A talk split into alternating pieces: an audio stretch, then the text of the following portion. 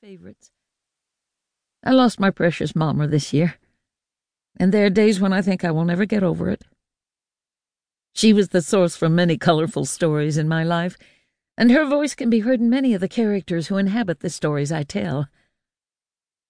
I'm taking the time to talk a little bit about this now, since some of the questions I'm asked most often at book clubs and readings involve how I come up with stories and characters. I have to admit that I've always been a people watcher, and I'm drawn to those who are characters in real life. I don't write as much as I daydream, however, so when I see someone interesting and don't know anything about them, I just go on along and make stuff up. Always have. Must be why Mrs. Jean Miller, my beloved second grade teacher at Skene Elementary, called me a writer way back then. So glad I finally believed her. I hope you enjoy my little imaginings as much as I enjoyed writing them down.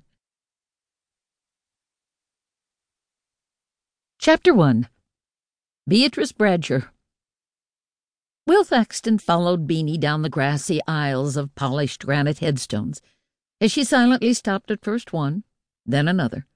The morning was quiet, if you didn't count the occasional logging truck roaring down the highway, or the soft swish of Beatrice Bradsher's crinoline petticoat. This one's kind of pretty, Beanie said as she pointed to a low, rectangular stone with two small entwined hearts engraved at the top. I think that one's meant for two people, Bean, Will said. Oh, that's why there's two hearts, Beanie sighed. But there's only one of me. Are you sure you want to do this now? Will asked. I done made up my mind on this one. It ain't every day a body wins $20,000 on the lotto. I'm to do something smart with it. Will wanted to tell her to do something fun with it instead.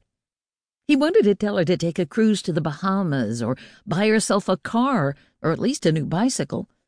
But he didn't waste his breath. She rode her red Schwinn bike everywhere she went. If she needed an occasional trip to Walmart in the neighboring county, she'd tag along with Will on Fridays, like she'd done today Except this time they stopped by the Swanee Monument Company to pick out a headstone. Otherwise, everything she needed was within a two mile radius of downtown Mayhew Junction. She did not need to drive a car, even if she wanted to, which she did not. Why don't you put it in the bank and think about it a while? There's no reason to be in a hurry about this, is there? I should hope not, Beanie snorted. But you never know about these things. I about got creamed by a chicken truck the other day. Them truckers are plain crazy, barreling through town like they ain't got good sense. I don't know why Sheriff Charlie don't do something about it.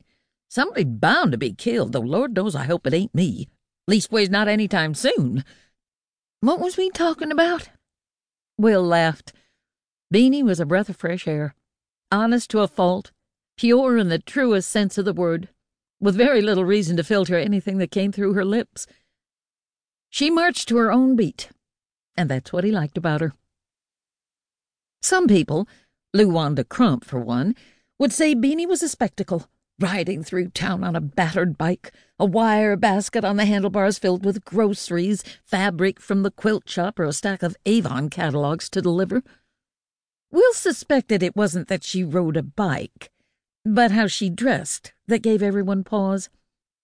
Beanie Bradsher made her own clothes skirts with layers of crinoline like the kind made for square dancing, button down shirts decorated with ruffles, hand beaded trim, or Beanie's personal favorite, rhinestones, and always, without fail, a matching cowboy hat covering the pale reddish hair that fell in curls down her back. Her face was pale, though her hands and legs sported a healthy tan.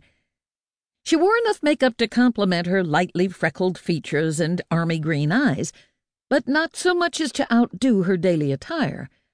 And, though no color palette went unexplored in her repertoire of outfits, her lips were always painted the same muted shade of red that Beanie was quick to identify to any potential customer as Avon's Rose Gold Number Three. Cowboy boots completed her ensemble. There were two rows of them in her closet, as Will knew because she rented a room from him at the chateau. He occasionally went in to make repairs, change the light bulbs, or deal with the temperamental old plumbing.